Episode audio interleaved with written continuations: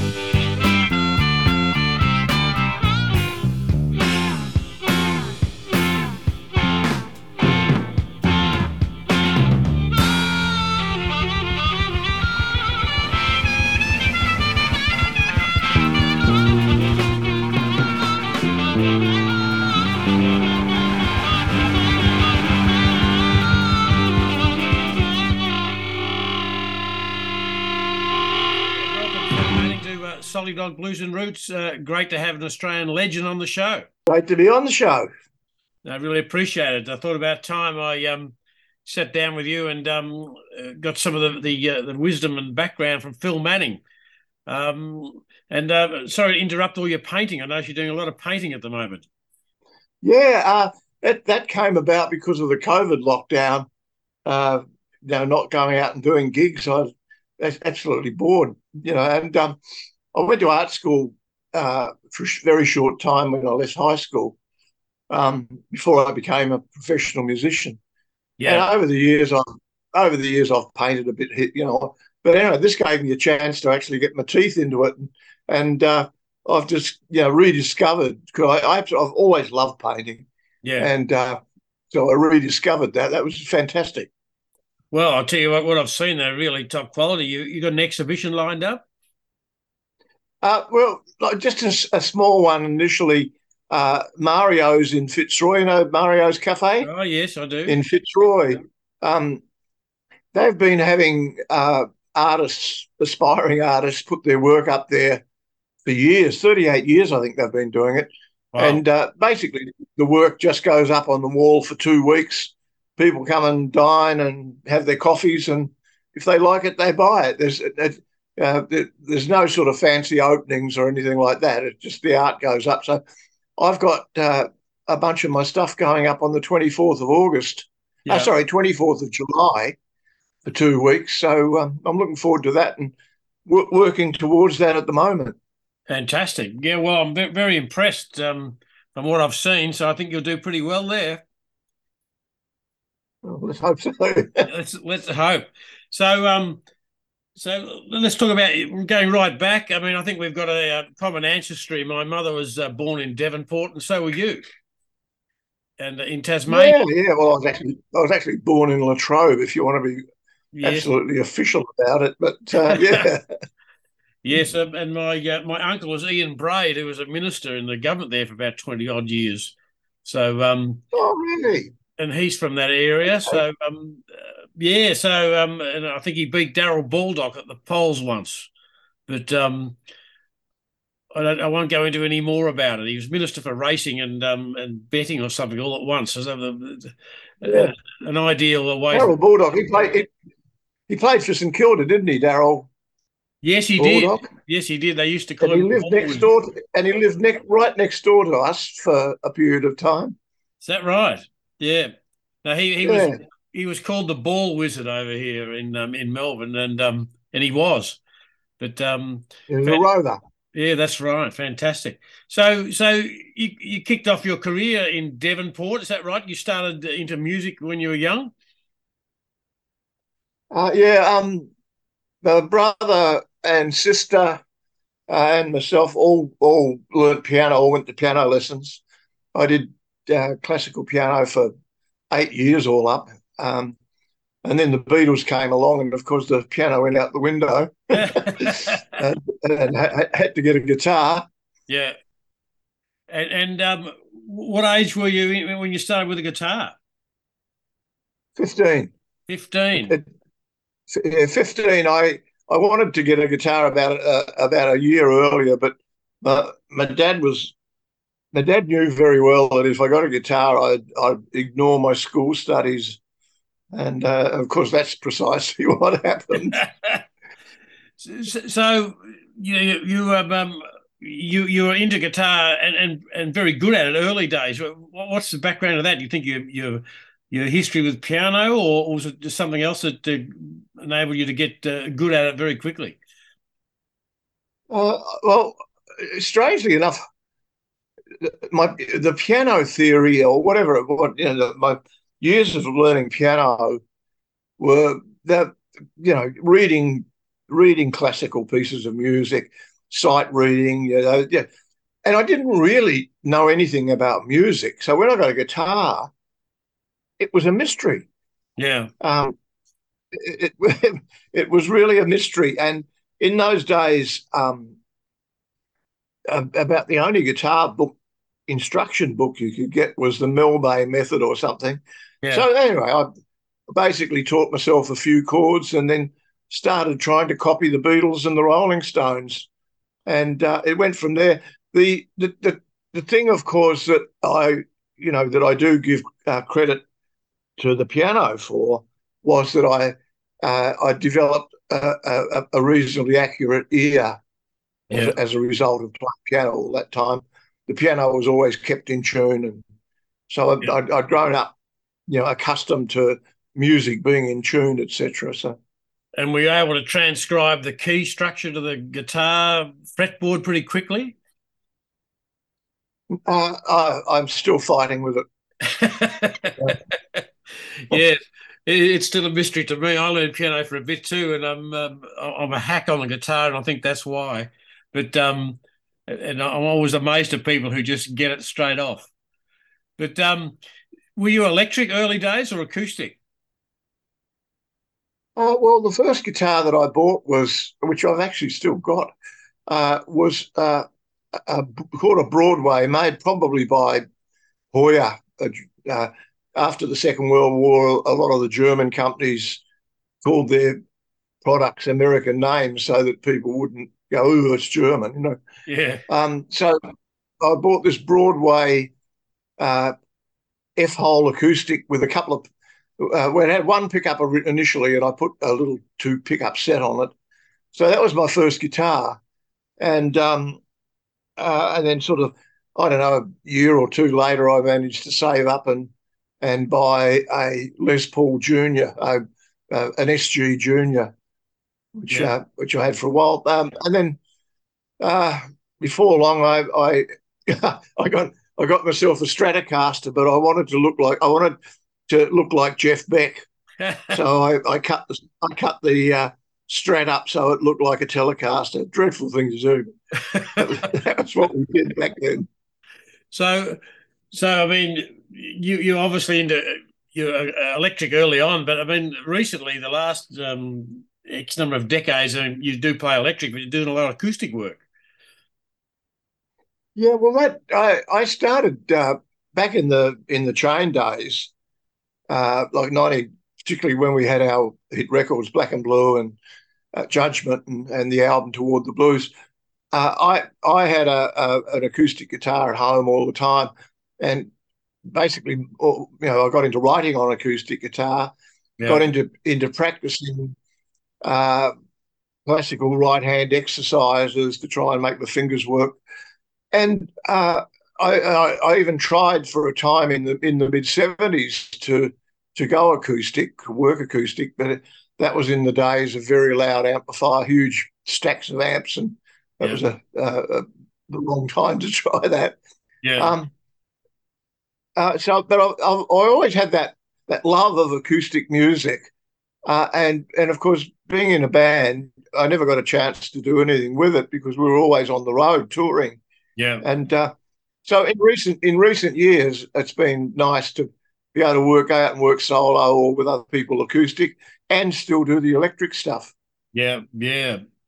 You mentioned Chain. I mean, obviously, the story is it was only number one blues record, but you're only together in that format for about 12 months, weren't you? Yeah, 11 months, I think it is. 11 months, yeah. So how did Chain happen? I mean, you probably have been asked that question a million times, but how did it happen and why did it stop after 11 months? Well, Chain, of course, had been going since 1968 with various lineups, beginning with Wendy Saddington as the singer, and then the lineup after that with Warren Morgan, Glyn Mason, Big Goose, Little Goose, and me. Yeah. And then Warren went off and joined the Aztecs. Glyn went off to England. Yeah. And left the two Barrys and myself, and so we decided to get Matt as a singer and harmonica player. And that, of course, getting Matt totally changed the sound of the band because of, you know, Matt's vocal, his strong vocal sound. And we became a much more bluesy-based sort of. Prior to that, we'd been sort of quite progressive in our, you know, influenced by the likes of Traffic and that sort of music, you know. Yeah. When Matt joined, we became quite sort of, we just started developing an original sound purely just because we didn't want to play everyone else's music, or if we did play some blues things, we'd tend to do it in our own way. And so that sort of developed and we were just touring constantly at that point like 5 nights, 6 nights a week. Sometimes on the weekend you'd do 2 shows a day, you know, maybe one in the afternoon, one at night. And it just burnt us out. And one by one, I think Barry Harvey left. We replaced him with Kevin Murphy. Then Barry Sullivan left and we replaced him with Charlie Tamahai. Then I got sick of the lack of organisational sort of stuff in our arrangements, and I left. Yeah. Matt got Lindsay Wells, and then it sort of fell apart. And then a few years later, probably months later, we reformed the Glyn Mason Warren Morgan thing. So it changed all the time. But that period from 1970 into 1971 was the period where we had our commercial success. Well, it certainly stood you in good stead. I mean, you still pack out venues when you play as chain today. Every time there's a venue, it's sold out.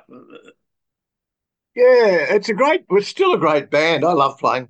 You know, Matt and I have been working together on and off since 1967, yeah. And Matt, sorry, Matt, if I'm not mistaken, is in WA, correct? Yeah, Matt lives in Perth, yeah. Yeah, yeah. Sorry, I interrupted you there. Go ahead. Yeah, that's all right. And so, you know, Matt and I have had our ups and downs, but in the last 20 years or something, we've just sort of cruised along, and it's great to get together. And we've sort of over the years developed these loose arrangements to a lot of songs, which means that every time we get together and we have a rehearsal and go out, and things always change. It's never been a band that just statically plays things. You know, the arrangements change. And it's really nice that because of that, that we actually have fun. You know, it's not like going out and just regurgitating something. Yeah, well, it's certainly iconic in the Australian scene. As I said, every time there's a chain gig at all the promoters and venues must love it because it sells out. Yeah, and not only that, our audience are known for known for that, for breaking the bar. We've had many instances where the publicans said, "Oh, you guys broke the bar record tonight," and I remember once in Adelaide. The guy there at the Bridgeway Tavern or something, he got us at the end of the night and said, "Come on, boys, have anything you like. You broke the bar record tonight. You didn't get it. You didn't pull as many people as Cold Chisel. We sold more booze than Cold Chisel did." and Matt said, "Oh, who held the bar record before we broke it tonight?" And he said, "Oh, you did." So we broke our own bar record. So that, and the other thing that's really great about chain is, you know, for years we'd get these things, people that come up and say, "Look, I really love this band." And you go, "How come you know about it? You're too young." And they say, "Well, you know, I grew up with mum and dad playing the chain records all the time." Well, now we get people come up and say, "My grandparents played the chain record." Well, that's right, mate. Yeah, look, I remember seeing you at Alexander Theatre at Monash Uni when I was 18. When I was first down there, and it sort of bent my head to blues. I mean, I was always into John Lee Hooker and Junior Wells and all that, but it was great to see that great Australian band busting out, and I'll never forget that. Yeah. No, we there was a real circuit that went round the campuses. Back in the sort of 70s, and they were great. They obviously spent a lot of their union fees on music. Well, that was a lunchtime concert, I remember. That's when they had them, you know, and that was the thing in the early 70s, you know, across America and the UK as well. All the bands played at the universities at lunchtime. So that college circuit has sort of disappeared a bit, but. There you go. So when you went solo, you went solo after that, I guess, and you've been solo ever since, apart from a whole lot of different bands that you've played in. But the thing that remains is your solo work. Is that correct? Yeah, pretty much. Of course, we still do change. We just did a run in Melbourne back in March, and then we did Blues Fest at Byron Bay and Blues Fest in Melbourne. Yeah. Meantime, I do the occasional solo gig. I either straight solo, acoustic, or perhaps, you know, with a band. I'm just doing interesting things nowadays. I don't really have a formula of what I want to do. I'm not really touring anymore. Just when an interesting event or something comes up, if it suits me, I'm in it. Yeah, well, what prompted me, I mean, that album, Out of My Shed or Head, whatever you want to call it, that you recently put out during the pano or the pandemic, and the songwriting on that's fantastic. I mean, I pricked up my ears. I thought, wow, this is great stuff. And I've been playing a bit on the show, and of course, I've got to talk to Phil Manning. I mean, how is he producing such great songwriting in a career that's been so long? I mean, you can answer that question, but I mean, how do you go about that songwriting, and what inspires you for it? Look, I have this sort of habit. Every afternoon, round about 4:30, 5 o'clock, I go out to my little studio and I just start playing. And a lot of it's just practice to keep my hand in some sort of shape. Yeah. But invariably, a little riff comes up or a little melodic idea comes up, and I hit the button on my phone and record it. And then I might mess around with some lyrics, and I sort of put things together up rather piecemeal. You know, sometimes the song will just come straight out of the blue. But, you know, for inspiration, I've got a whole lifetime of inspiration. Yeah. From you know, let's face it, you know, there's, if you've grown up listening to Bob Dylan and the Rolling Stones and Hendrix and Clapton and all these people, you've heard some of the best songwriting already. Yeah, and that sort of comes out in some ways, and often it's quite sort of it's a bit alarming at times, because you'll write. Sometimes I've noticed I'll write a great little melody, and then I'll be going, oh no, I've heard this before somewhere, and you know, trying to think where on earth I've copied that from. You know? Yeah, songwriting's great. And I was really pleased to see that Ed Sheeran won his court case, actually. Yes. Because that was something that has sort of reared its head in recent years, about this sort of grab for, you know, as soon as something becomes successful, someone decides that it sounds remotely like something else. Yes. And wants to get in for their kill, you know. Yeah. And it really, as I think Ed Sheeran pointed out, you know, there's so many songs written in that little format that no one can own it, really. And so that was a real win, I think, for songwriters. Yes. Overall. Well, I mean, at work didn't do so well, did they? No, that was one of the most horrible things I've heard of in my life. It was dreadful. You know, I mean, yeah. And really, at the end of the day, the legal argument was completely wrong anyway. Anyway, I won't go into all that, but yeah, no, that was a real tragedy. As soon as you're successful, you become a target for those who the bottom feeders, as we call them. Yep. They try and live off the other people's success, but I see on the shelf behind you got a book with Clapton written on it. So leads me to you. Who are your influences as a guitar player? Well, initially, of course, Keith Richards and George Harrison were the original ones. Yeah. Then I heard the Yardbirds, and of course that followed on from there. That Eric Clapton and Jeff Beck, and Hendrix. Yeah. But by the time I got to art school, I went to art school when I was still 17. Actually, I hadn't yet turned 18, and I'd already sort of heard Muddy Waters and Bo Diddley and stuff like that.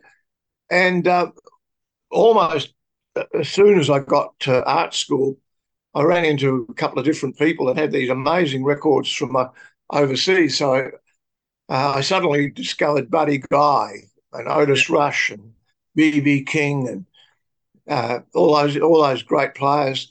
And Buddy Guy is probably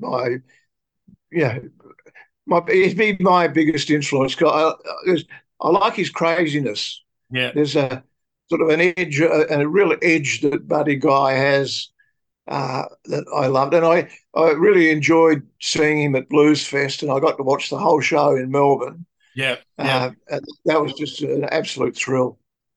Great player. So they're all those things, and then of course in time I gradually went back in time and discovered, the big Bill Brunesies, and then Skip James, Robert Johnson, obviously, Blind Willie McTell, Blind Blake, Blind Lemon Jefferson, just following back and finding all that early stuff.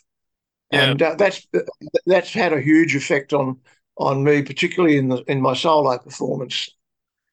Well, I also know your solo guitar is very skillful, right-hand fingerstyle picking, et cetera, which you don't always find in the early blues guys. They're more rhythmic, rootsy, if I can say that.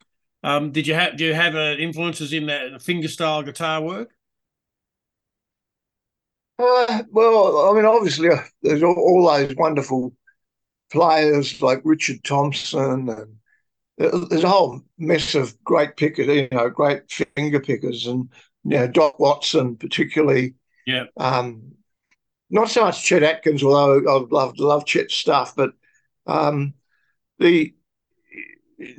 I mentioned earlier on, I did a bunch of right hand classical exercises when I was in my early 20s. Yeah. And I developed the knack of being able to use my thumb and all the fingers. Yeah. Whereas most blues players and a lot of the country pickers often just use their thumb and one finger, or thumb and two fingers. Yeah. So I sort of developed this thing of using all my fingers, just basically whatever I could hit the strings with. Yeah. And so it is a bit more complex than what a normal blues player would play at times. But at the same time, I still find like I'm doing a version of a Sleepy John Esty song at the moment, and I've found that the only way I can get the rhythm right is to go back to a really primitive way of playing, just a thumb and a finger, and that gets the rhythm right, which I can't do with all my fingers. So it depends a lot on the song how much I use my hands and. I agree with you. You don't always see it. You see it more in like fingerstyle folk picking or something, because that's the nature of it compared to some of the blues styles. And the equipment, didn't you have a Maton guitar named after you?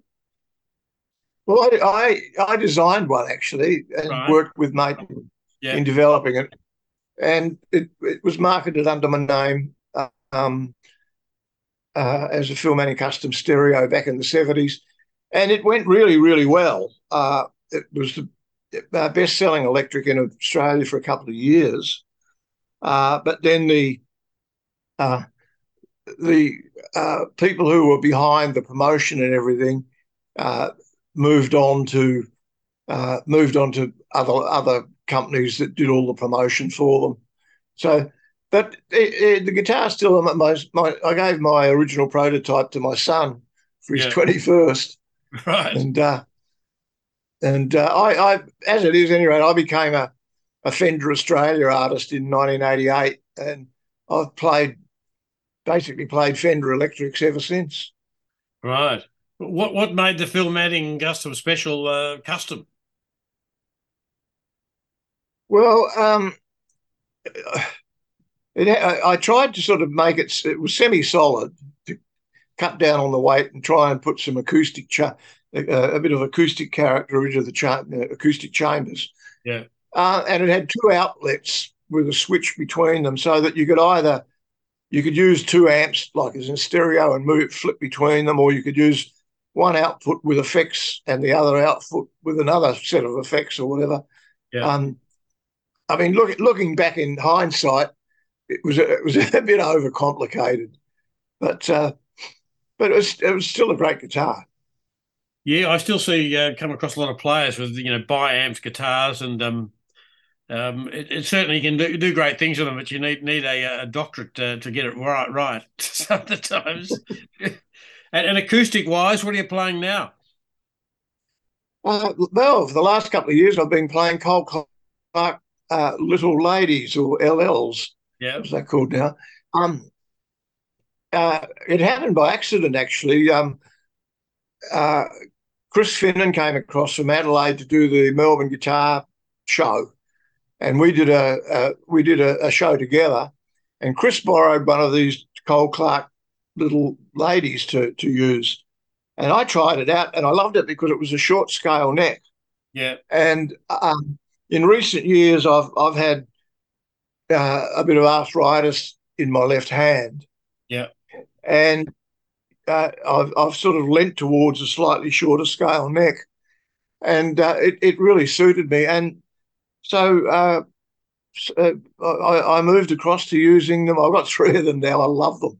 Wow! And they're a full 2 inches shorter than a normal standard scale length. So they have 23.5-inch scale, and are gorgeous. They're just beautiful little guitars, and they amplify really well. They're great acoustically, and that's what I use. And I built myself a Telecaster during the lockdown period with a little lady fingerboard on it. So I've got a short scale Telecaster.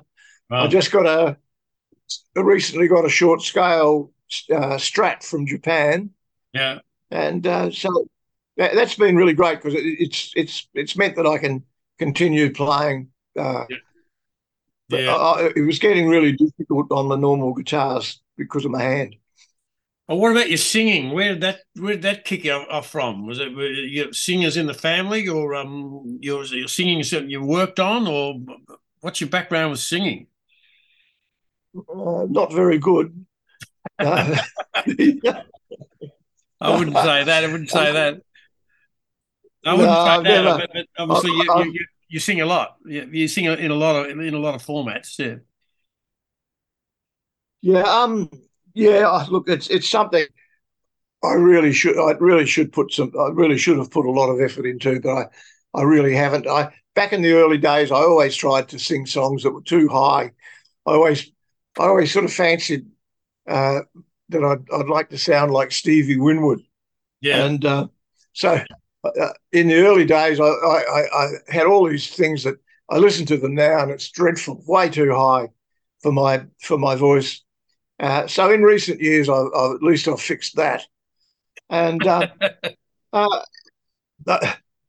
it's just a part of the thing. I always say to sound engineers, mix my voice back and bring the guitar forward. So I'm not what I'd call a confident singer, but I do it nonetheless. No, well, it certainly sounds good to me. But I mean, I interview a lot of people, ask about their singing, and some say, "Oh, look, I'm working on it every day, and it's still crap," or something like that. But I said, "Well, the punters don't know that. They like them what they hear." So it's unusual. I did tour a band from America, and the singer would do breathing and vocal exercises like Paul Keating. He'd be shifting the mouth around to make sure it all worked when he got on stage. But he was very professional at it. Like, I think, well, good on him. It worked. I mean, he had a great tone and intonation. It was a blues, but he certainly applied those techniques. But yeah, a lot of people adopt a style that suits them. You know, we're not all born with the golden pipes, as they say. No, well, I did have some singing lessons back in the 70s for a period of time with a lovely woman, Molly Ayres. She was one of Dame Nellie Melba's students. Oh, yeah. And she taught me a really thing that's really helped me a great deal, like to try and sort of focus the your vocal sound around the upper part of your nose, you know, behind your eyes, in here, and that's been really good for me because a lot of singers that use their chest can tend to blow their throat out easily, right? And so that was one thing that I learned that has stood me in good stead. I don't know. I can normally get through quite a number of gigs without blowing my voice out, which is good. Yeah. Well, certainly working doing solo act, you've got to have it all happening to pull it off. What's some of your favourite recordings you still play? You know, from old days or new days, recent days. Actually, I don't play a lot of music. Actually, I'm too busy painting or writing songs or playing guitar myself. Yeah. But when I do, actually sit back and go, all right, I'm going to listen to some stuff. I listen to a lot of Irish music. I love some of the Irish stuff. I love particularly a very good friend of mine, Steve Cooney, over in Ireland, has done some beautiful recordings and introduced me to some wonderful music. People like the fiddle player Martin Hayes, a magnificent player. I love that stuff. And of course, the thing that always gets me is anything from the old early Chess catalogue. Yeah. Little Walter, Muddy, Howlin' Wolf, and then all the blues guys, Skip James. I just love all that stuff. Yeah, I just really adore it, and I can listen to something a million times and it still sounds as fresh. Just the rawness of it. There's something beautiful about it. Yeah, it's timeless. I don't think it'll ever go. It'll ever lose its spark, that music, and this is why we've got a blues fraternity, I suppose. All trying to emulate and hopefully you learn from what those old masters did. But then everyone will go woke, and then you won't be able to sing about anything. No, be cancelled out for cultural appropriation. But let's not go there. Let's not go there. The future. What's the future hold for you? Just have you got plans for touring, or you're keeping it low key? What's the plans for Phil Manning? Well, at the moment, my focus is getting my art framed and ready for this exhibition. Right. Can you? I've got a few little gigs coming up. There's one coming up at the Wendouree Cultural Centre or whatever it's Arts Centre in Ballarat with the Blues Guitar Roadshow. Oh yes. Which Andrea Maher and John McNamara put this together with. I'm not sure who's going to be on this one, but I think Jeff Atchison's normally on them. Yeah. I'm not. I haven't really sort of seen which lineup it's going to be, but that one I've got one of those coming up in July. I think it is July. Without my diary, I'm lost. Yeah. And later on in the year, I'll be doing a lot more gigs. I tend to hibernate a bit in winter here. It's stay inside and keep warm. Yeah. Well, this is a Melbourne thing. It's good for songwriting. Yeah. Well, I lived in North Queensland for a while, but I think I prefer Melbourne. I should say Melbourne's crap for 3 months, but beautiful for 9. It's the reverse up there. This is right. Right up there. Well, that's great. And any advice for young players? I mean, you're a man with the expertise to give some advice out. So, what would it be? My advice to young players would be to research and go backwards in time. Go back and listen to where it began, you know, because, I mean, the blues wasn't really recorded. Well, put it this way, country blues with guitar wasn't really recorded until the 20s. Yeah.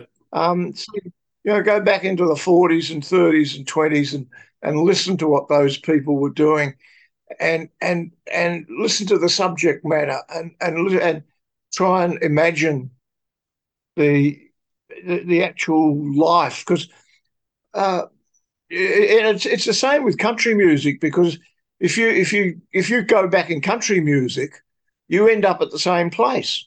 Yeah, I had this album. I don't know where it went to. It vanished, but it was called a double album from memory, and it was called White Blues Singers of the 30s. Yeah, and it was just astonishing that there back in the 30s there were all these guys and women that were regarded as blues players, but they were really country players. You know, they were country artists, but they hadn't sort of discovered the name country. They were sort of blues, and that was a revelation for me to discover that it existed, and of course it exists. Blues sort of exists wherever there's poverty, yes, wherever there's hardship, wherever there's a broken heart or you know rent can't be paid. Yeah, there's a situation waiting for blues to happen, you know, and so I think it's for young players. Yeah, I that's the one thing I sort of suggest is go back and listen in time. And get a feel for the actual foundations of it. Yeah, yeah. And I think that's what you see when you see these great young blues players coming up now, like you know Christone Kingfish Ingram or Eric Gales, you know, people like that. You know, they've obviously got a foundation in the old stuff as well. Yeah. Otherwise, you wouldn't feel your authenticity that they have. That's right. Yeah, you can't describe it, but you know it when you hear it. That's it.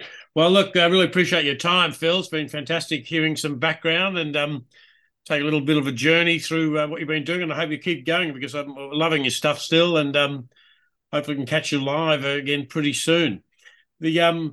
So thanks again for coming on Solid Dog Blues and Roots. Yeah, thanks for having me and keep on rocking.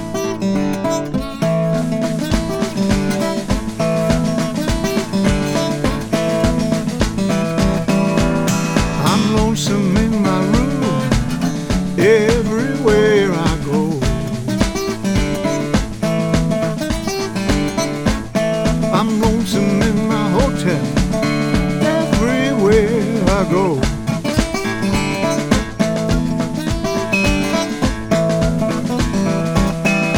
When I leave this town, won't be lonesome anymore.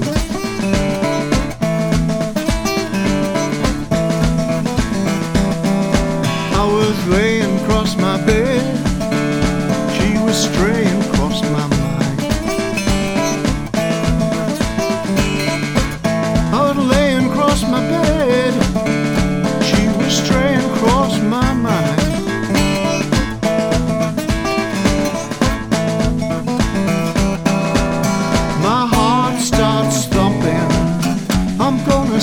Soon sometime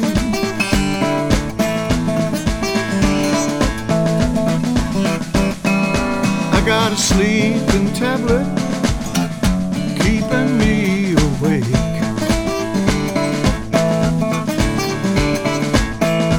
I got a sleeping tablet keeping me awake.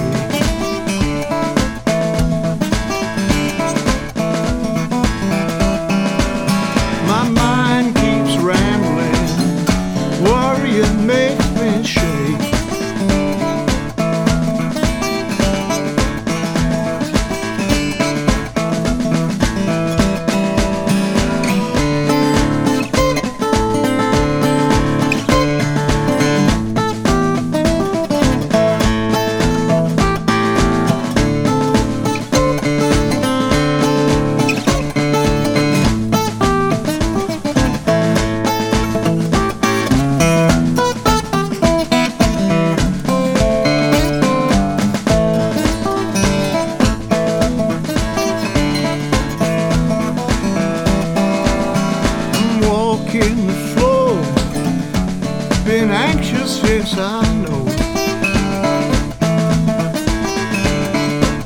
I've been walking the floor, I've been anxious, yes I know.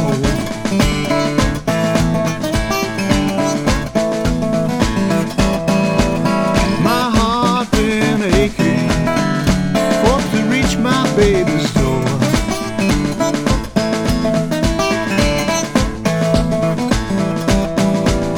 I hear the engine rumble, hear the lonesome whistle blow.